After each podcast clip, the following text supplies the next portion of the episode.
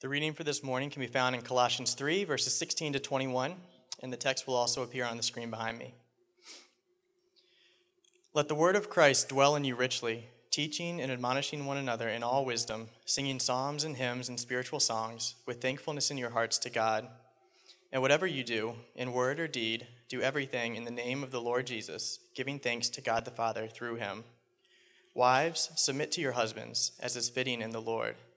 Husbands, love your wives, and do not be harsh with them. Children, obey your parents in everything, for this pleases the Lord. Fathers, do not provoke your children, lest they become discouraged. This is the word of the Lord. Well, good morning. You guys can go ahead and be seated. And you can go ahead and stay in Colossians chapter 3. Uh, we're going to be primarily in there. well, good morning. My name is Jay Wieland. I am the kids director, as you can tell, because my voice is very loud and I move a lot. And so I am so honored and thankful to be here before you, to be able to preach to you about something that is just especially on my heart. Uh, something that might be on all of your hearts this morning is that we have a team in Haiti right now that are uh, doing some excellent work building homes. And I would just ask that uh, you be praying for them. And if you want to know specific prayer requests, you can go to our Facebook page where uh, there's going to be a prayer request daily that'll come through that. So please take advantage of that. Pray for, pray for our people who are not here um, with us with doing the work of Christ. Yeah, there they are. They're um, the hospital. That's actually the team from uh, last year, but there are some people from that. Well, I would uh, be a bad kids director if I didn't take this chance to just give you a little picture of what's going on in the kids' ministry over the last five months since uh, myself, my wife, Carolina, our two kids, James and Eleanor, uh, came here on staff. As you've probably seen, we've made some small adjustments. We've moved kids into classrooms, probably ruining your Sunday morning. Uh, we have changed the curriculum to something called the Gospel Project. If you're not utilizing this, um, there is an app called Lifeway Families, and you can totally take advantage of that. It's got a lot of great resources for you. And uh, we have moved our teachers into a place where they are teaching really about once a month, uh, once every other month. And if you have a heart for kids, or if you have a heart to give back and you're looking for a place to serve, I want to encourage you and invite you to come talk to me. I'm going to be back immediately after the service in the, that new seating area that we have. And I want to talk to you about what's going on in kids' ministry.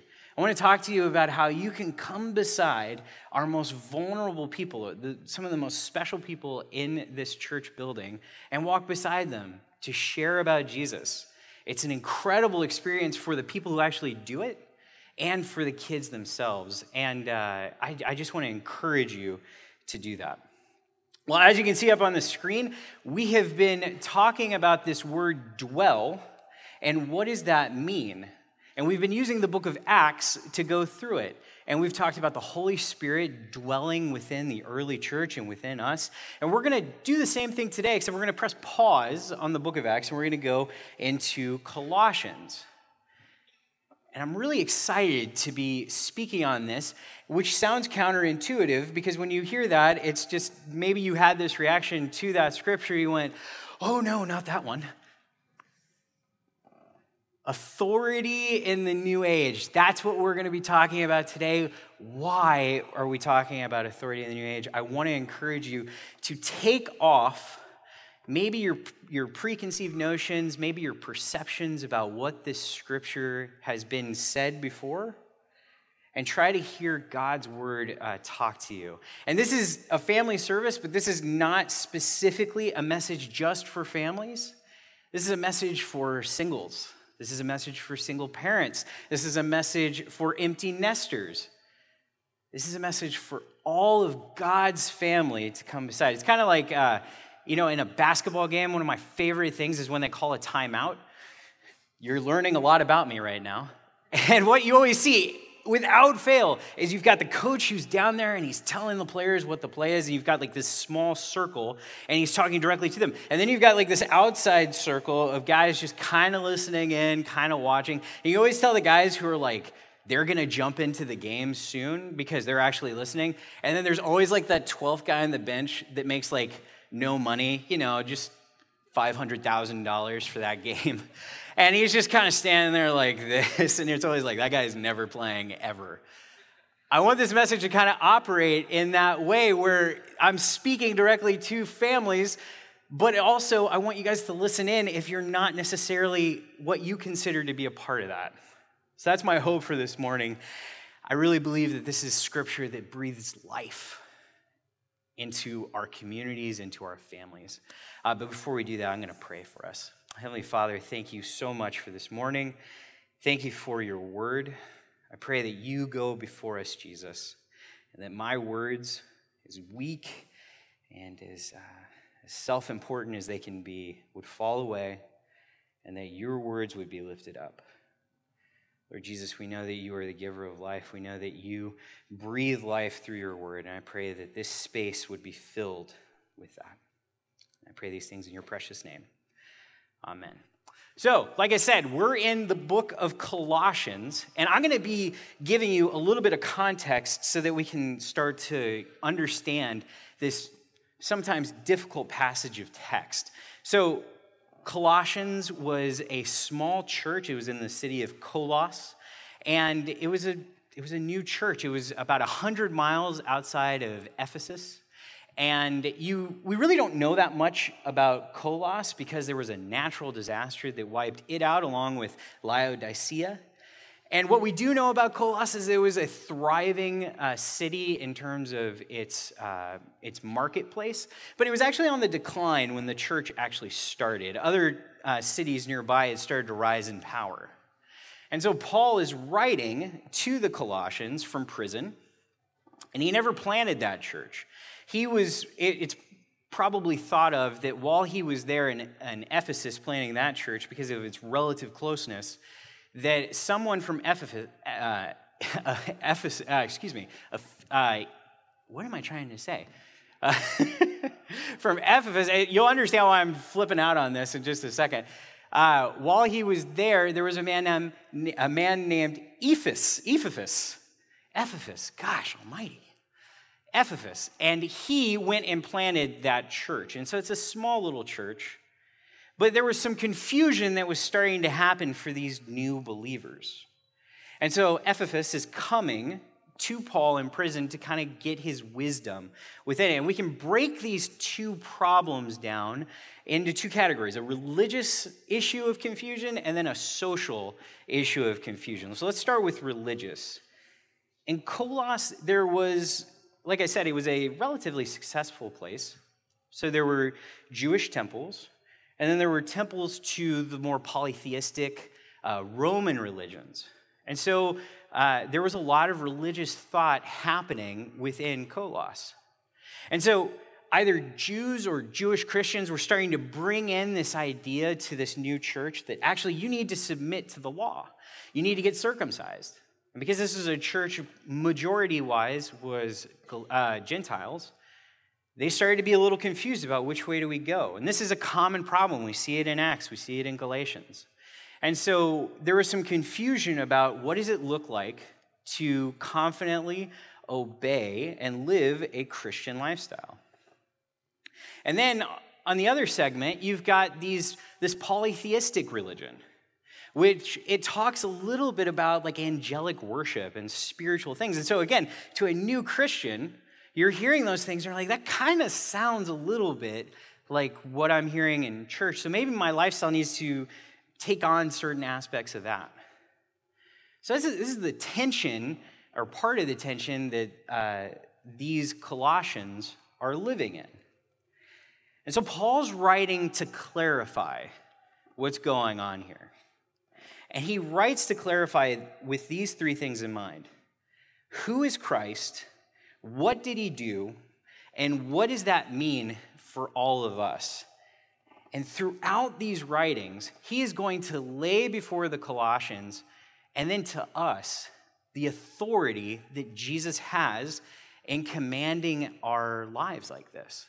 And so you can go throughout the entire book of Colossians, and I'm not going to summarize everything within It, although it is a deeply beautiful book, I would encourage you to take some time this week to read through it. But I'm going to take the kind of the high points. We start in Colossians 1, and everyone might have heard this. It's Colossians 1, 15 through 20. And it's this, this beautiful hymn, this poem that Paul writes to talk about who Jesus is. We know this phrasing. It comes in uh, verse 15. He is the image of the invisible God, the firstborn of all creation. For by him all things were created in heaven and on earth visible and invisible, whether thrones or dominions or rulers or authorities. All things were created through him and for him. Paul's putting it before you and he's putting it before the Colossians like, this is who Jesus is. He is exactly God. All things were created through him and for him and by him. It's a beautiful picture on who Christ is. Like, that is like high, high level. We move in throughout uh, the book into chapter 2. And Paul starts to identify what he does. And if you look at uh, verses, uh, chapter 2, verses uh, 12 through 14, you see this uh, beautiful phrase of having been buried with him, meaning all of us in baptism, in which you were also raised with him through faith in the powerful working of God, who raised him from the dead, and you who were dead in your trespasses and the uncircumcision of your flesh, God made alive together with him, having forgiven us all our trespasses by canceling the record of debt that stood against us with its legal demands. This he set aside, nailing it to the cross. For you Christ followers in the room, that should be just music to your ears. Jesus, the creator of the universe, made flesh. And then he's taking this sinful thing, this chasm between us, and he's not just alleviating it with a wave of his hand, he's taking nails and he's nailing it to a cross. That should be filling us with joy right now. That's incredible. And Paul is writing again about what he did. So, what does that mean for us? We start to get there when we're in chapter 3. Paul uses this kind of analogy of putting on the new self. You probably see it in like one of your subject headings. And he talks about how before you knew Christ, you were all of these things. You were wicked, you were broken, there were things wrong about you. Nothing was flourishing, nothing was living and giving new life. That was your old self. And then Christ nailed that on a cross and he moved you into this new place.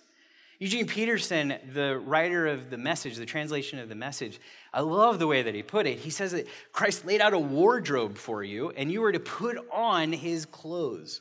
These clothes that will never tarnish, never go bad. Again, all of this is great. Jesus, creator of the universe, he reconciled us to God. He met us in that, that central desire place. You were an old person, now you're a new person. No cosmetic surgery needed. This is amazing, powerful, life giving stuff. And I think that we get so excited by that. And then we get to 318 and it's like, wives submit. And everybody's just like, oh, I'm going to skip that. I don't really want to know commands or rules or things like that. That's uncomfortable. I talked about there are these two tensions that were at place in the church in Colos. The next one is social. Your kids' director is about to talk about Aristotle. Get ready. Aristotle wrote this, uh, this collection of thoughts called the Politics. And in it, he, he talks about the husband, the father's role within the household. And to Aristotle and to pretty much every man, it was clear that he was the only one that could bring stability to instability. And so he assumed this headhold, or this, this headship, this powerful place of authority within the household. And so everyone else was subjugated to his decision making. So that is what the picture of the household that Paul is writing into within Colos. You had wives or uh, women that were subjugated in a, in a spectrum, really. The, the very best that you could hope for is almost like an equal standing in terms of running a business or, um, you know, running the inside of the household. And then you move down the spectrum, and then you were relegated only to those places. Then, in some cases, you were relegated as a wife and a woman uh, to almost like a slave. It's a really corrupt way that the household was run. And it's even worse for children. Children were, uh, were basically property. They could be sold into slavery. They could be publicly beaten by uh, the father, or he could have people go and do his dirty work, or even things more worse. Children, especially as they were younger, were a basically a tool for the father to do his will. And often, if we all know how man's heart is, it went in really corrupted, awful directions. This is, I'm painting a bleak picture here, and it's not that every household in the Roman Empire was this awful, broken, slave owning group and treated family in that way, but it had the potential to because of the way the household was constructed. That's what Paul is writing in to Colossian or to the Colossian church. Husbands were uh, raised to a place really of royal authority and that everyone else was subjected to them. So you have a king in every household. In North Dallas, my wondering as we're kind of getting closer to where we're going to land is this who is that, that ruler within our own households? It is so easy to see and recognize, even within um, my household, that that central place it may not be me, but it might be this idea of success. It might be materialism, getting things. It might be this endless pursuit of pleasure that rules over the household. Even in so many houses in this North Dallas area, children have become the head authority within everything that the family does, works around. And I'm not talking about in a good, loving way. I'm talking about that they are scheduled to death. They are going to every sports league they can get to.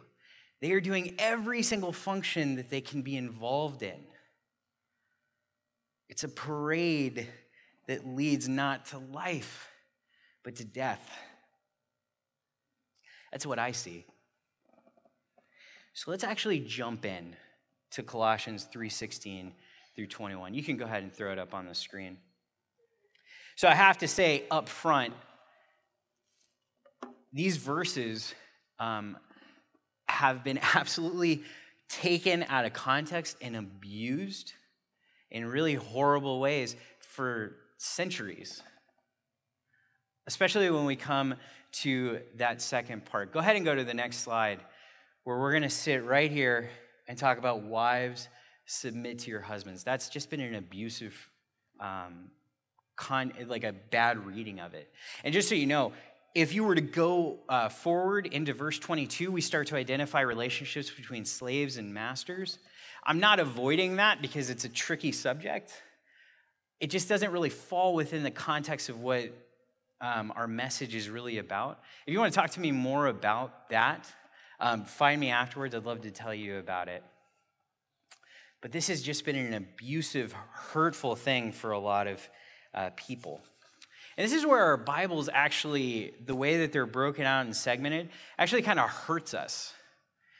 Because we think that this household code that is laid out in Colossians 3:18 starts in verse 18, wives submit.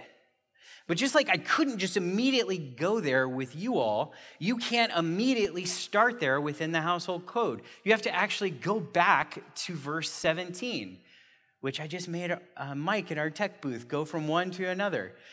If you look at verse 17 in your, in your Bibles right there, you'll see this really powerful beginning to the household code. And whatever you do in word or deed, do everything in the name of the Lord Jesus, giving thanks to God the Father through him. That there are two huge parts to the household code that we often ignore. The first one is this do everything in the name. You are expected that everything that you are doing is being uh, done in the name of Jesus. He's focusing in, Paul is, on building this framework for households and for how we're supposed to live within the context of those households. But we're doing it in the name of the Lord Jesus. The, the Aristotle view, the Roman Empire's view of the household, placed the husband, the father, in that central place. And what Paul is doing is he's radically changing that. He's taking it and flipping it directly on its head and moving the husband father out of that position of power, out of that place of prominence, and he's putting him down on a different level because Jesus is Lord and he moves him into that place of authority. Jesus is the frame in which all responsibilities that Paul will write comes from. So let's go in. Wives. Wives, submit to your husbands as is fitting in the Lord. Submit, that word in the Greek, does not, it does mean that you are um, coming under an authority. But the way that that authority, who is in that authority place, is the most important thing to consider. If we believe that Paul is using Jesus as the framework for this household code, then that logic has to flow through, and that all the responsibilities that he is giving out to these Christian households are in a Christ like way. So, how did Jesus submit? Where do we get that picture? You can stay where you're at, but I'm going to go to the Gospel of John. And in John chapter 6, verses 38 through 40, we see where Jesus submits. He says this Jesus says this For I have come down from heaven, not to do my own will, but the will of him who sent me. And this is the will of him who sent me, that I should lose nothing of all that he has given me, but raise it up on the last day. For this is the will of my Father, that everyone who looks on the Son and believes in him should have eternal life, and I'll raise him up on that last day. Jesus made his desires his Father's. He joined in those desires. He made them his own to where they were so wrapped into his DNA that you could not separate them. And thank God that Jesus' desires were to reconcile us to him. It is a good, good, amazing, powerful thing that we need to dwell upon. Jesus made his desires his father's desires. So when Paul is writing, wives, submit only, um, wives, submit to your husbands. He's saying you need to submit to only your husbands as it aligns with the Lord. We're going to be talking a little bit about what that means in terms of a husband's lordship, but I, I almost made the mistake of doing this. It is not this, it is a radical changing of responsibilities within a household with Jesus staying in the Lord's position. This Roman social code said one thing it said, Wives, put your husbands first. But what Paul is saying when he says, Submit to your husbands as is fitting in the Lord, he's saying, Not put your husband first, but put Christ first. It's a heavy thing. Husbands, husbands, love your wives and do not be harsh with them. You might be thinking, like, okay, we got off easy. Just love my wife. Like, I love my wife. She's amazing. She's beautiful. I still can picture her walking down the aisle. Why wouldn't I love my wife like that? Husbands, love your wife. So the Roman code was concerned. You know, it's interesting as you look at the um, Aristotle's writings and other household codes, they are primarily uh, focused in on the rights of the husband and father. It talks about what his rights are, what he gets, what he can do. And the way that Paul is flipping this on its head is that he's looking and he's saying, Your responsibilities are these things. Husbands are to love their wives and not be harsh with them. again, taking this Christ modeling, this framework that we're working in, we need to see how did Jesus love? If you go again to the Gospel of John 15 this time, you see this. Jesus says to his disciples in the garden, Greater love has no one than this, that someone lay down his life for his friends. It's a sacrificial love, it's a self sacrificial love that Jesus is talking about. And so when Jesus, or when Paul is saying to husbands, love your wives, he's not talking about it in a romantic way. He's saying you need to be doing this in a self sacrificial way. It is putting away your desires. It's putting away the things that you think will bring you the most pleasure, and it's putting your wife ahead of you. And you're to cherish your wife. In Genesis, it talks about when husband and wife to come together, they are made into one flesh. Paul is saying you need to love your own flesh. You need to cherish it. You need to place your wife above those things that maybe you want, you selfishly want. Love your wives, cherish them, and place their needs. What kind of needs am I talking about? I'm talking about those real needs. I'm talking about those deeply heartfelt things. I'm not talking about just being successful and working hard and giving a roof and food on the table, which is absolutely important. I'm talking about meeting your wife in the needs that she has listening, responding, praying for her, caring for her walk with Jesus. Those are the deeper held needs that a husband is to care for his wife for. Harsh, that husbands love your wives and do not be harsh with them. He's not saying don't be ever angry. You're not allowed to be angry with your wives. That word harsh is a really interesting one. It's really not used in the New Testament except two other times, which is in Revelation. And it's really talking about like the taste of something. It's a harsh taste. And so that, that harsh taste is really associated with bitter. And if we move into um, another way of saying bitter, bitterness, we see a wealth of things that husbands, and for me personally, give me a lot of pause. Bitterness is used in these areas. In Acts 8 23, Paul writes, or excuse me, Luke writes that there is a gall of bitterness and is linked to the bond of iniquity. In Romans, he ties bitterness to cursing. Um, bitterness is a curse for those who do not love God and fear God. In Ephesians, bitterness tops the list of vices that symbolize every form of malice. In Hebrews, a showing a lack of grace is understood in terms of bitterness. I think the best place that we can see it is in the, uh, the letter of James, verse, uh, chapter 3, verse 14. James says, But if you have bitter jealousy, show, uh, show his word, excuse me.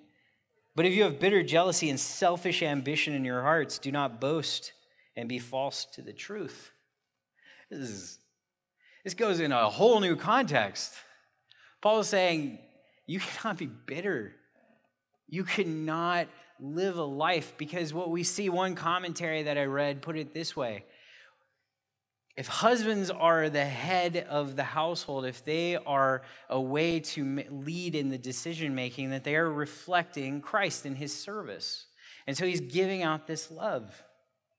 And so if husbands are bitter, what we see is that it plays out time and time again that that's a rejection of the love that God gives so freely.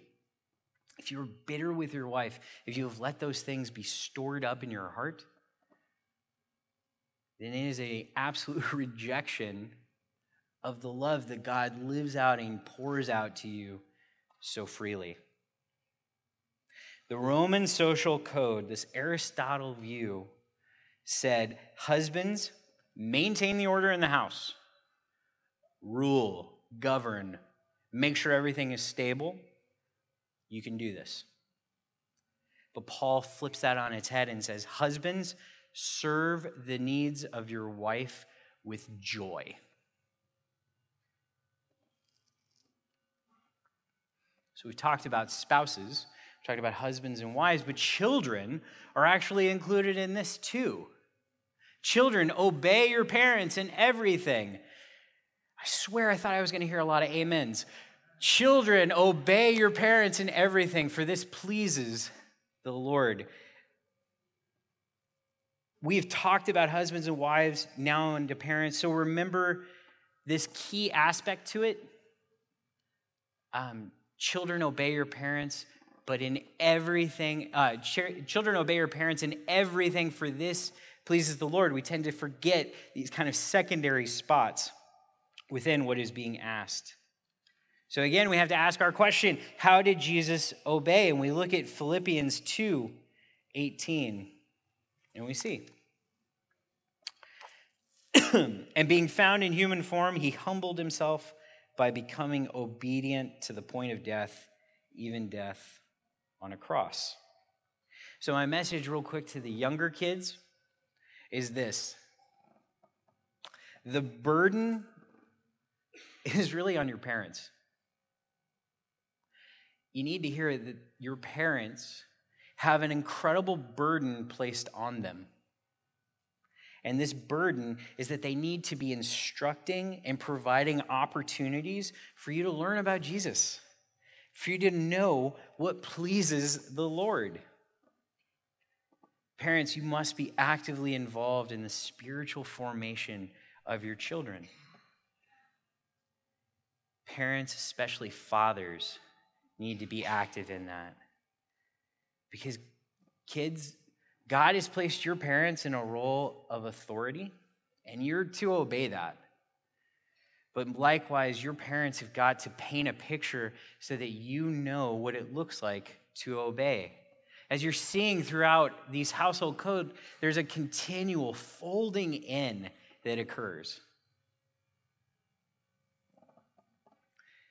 Do not provoke. Fathers, do not provoke your children lest they become discouraged. Fathers in the Greek that we're talking about, he he does say fathers, but it's something that's been used multiple times to where it can apply to parents also. So, but he leaves it as fathers, most commentaries believe, because fathers have such a central role within the household. Do not provoke your children lest they become discouraged. The Greek, when we say provoke, it means to make resentful or make someone bitter. If you're a husband and a father in this room, there's some heavy stuff happening. And we all know it. I've been a father for not even two years yet. I am a baby father. And I feel that burden and that understanding of what I, my role is with my kids and with my spouse. I can run away from it as much as I want, but that, that burden, that responsibility still sits there with us. What's interesting is that in the time, uh, it was a, Drew, a Jewish tradition that parent that children were to obey their parents so that they wouldn't cause their parents to provoke. But, but again, Paul and this continual pattern of subverting and putting it on its head challenges that actually its parents don't cause your children to provoke you so that they do not become discouraged or give up. Paul wrote, or in this, this code that families are constantly living in within Colossae and throughout the empire, said, Children, you are subject to the rule of your father and do not cause him problems. But Paul is writing to children to obey your parents who are joyfully submitting and lovingly serving one another because this pleases the Lord. Parents, love your children and love them so they can flourish with strong character. Paul's letter to the Colossians is very local. We know that he is absolutely speaking into the needs and the issues that are hitting that congregation, but it's also universal. He's talking to us. We know that we have these responsibilities, these burdens within a Christian household. And Paul is making it abundantly clear that who is over that household. Now, this is, it would be a huge mistake to take this household code as the author, um, as a comprehensive discussion about family relationships. There's so much more that Paul writes about throughout the New Testament about what the roles of families are, what it means, the theology that's behind that. And I would encourage you and challenge you to go and seek those out. The best place to start is in Ephesians chapter 5, towards the end, all the way through into chapter 6. Paul writes a little bit more um, comprehensively about what that means. But in modern times, as we here are in Frisco, Texas, we have a challenge of living out what it means to live as Christ followers. We, need, we have that challenge both in the home and outside it, and it can be confusing and challenging.